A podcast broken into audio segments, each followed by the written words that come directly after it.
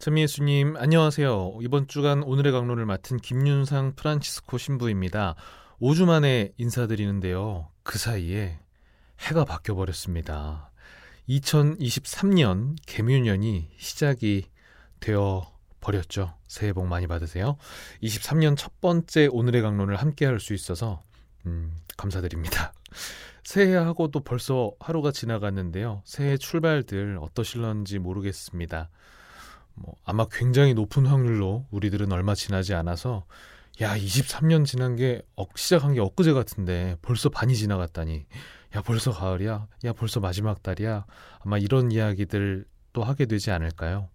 어, 조금은 의식적으로 우리에게 주어진 선물 중 가장 소중한 이 시간이라는 것에 대해 성찰하고 준비할 수 있으면 좋겠습니다.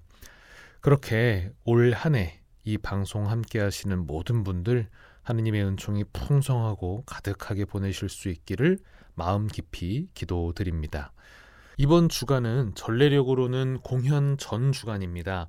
어, 이게 돌아오는 주일이 공현 대축일이죠.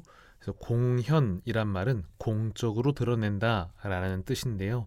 무엇을 공적으로 드러냈냐? 바로 아기로 태어나신 예수님께서 단지 특정 민족만을 위한 분이 아니라 온 세상을 구원하실 구세주시다라는 것을 드러낸다는 의미입니다. 가장 대표적으로 이 동방박사에 관한 이야기가 돌아오는 공연 대축일에 나오게 되죠. 이번 주일에 그래서 여러분들 성당 가시면요. 지난주에 보신 거랑 구유 모습이 조금 변화가 있을 겁니다. 바로 이제 이 동방박사 상들이 이제 추가가 되어 있는 차이가 있죠. 주일에 성당 가시면 꼭 한번 확인해 보세요. 네.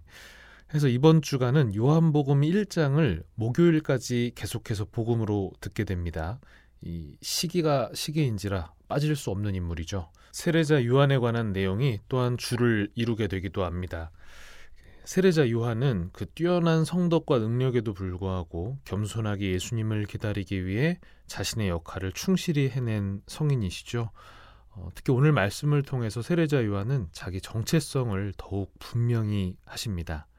자신은 메시아도 아니고 엘리야도 아니다. 라고 얘기하셨죠. 그러면서 자신을 주님의 길을 곧게 내기 위한 광야에서 외치는 이의 소리다. 라고 소개합니다. 자신을 소리라고 소개했다는 점이 참으로 흥미롭죠. 어, 보통 우리들은 우리 자신을 다른 사람들한테 소개할 때 조금 더 높은 사람으로 혹은 좀 더 좋은 평가를 받게 되기를 원합니다. 흔히 명예를 원하게 되는 것처럼 좋은 직장, 좋은 직책 같은 이름에 꽤나 신경을 쓰게 됩니다. 어, 나 이런 사람이야 라고 얘기하는 것처럼 말이죠.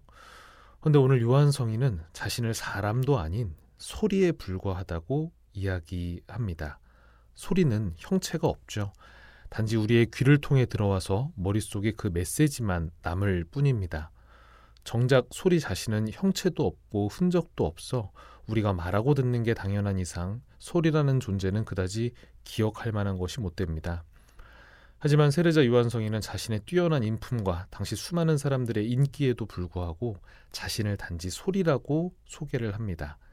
어, 세례자 요한성인의 겸손이 얼마나 높은 수준의 것인지를 잘 알려준다고 볼 수 있습니다. 한 해를 시작하며 이런저런 바쁜 일들 많으시겠지만 특별히 겸손의 덕을 기억하며 시작할 수 있다면 좋겠습니다. 그렇게 자신을 낮출 때에 하느님께서는 시간이라는 도구를 통해 우리들을 더욱 높여 주실 것이라 믿고 기도드립니다. 좋은 하루 되세요.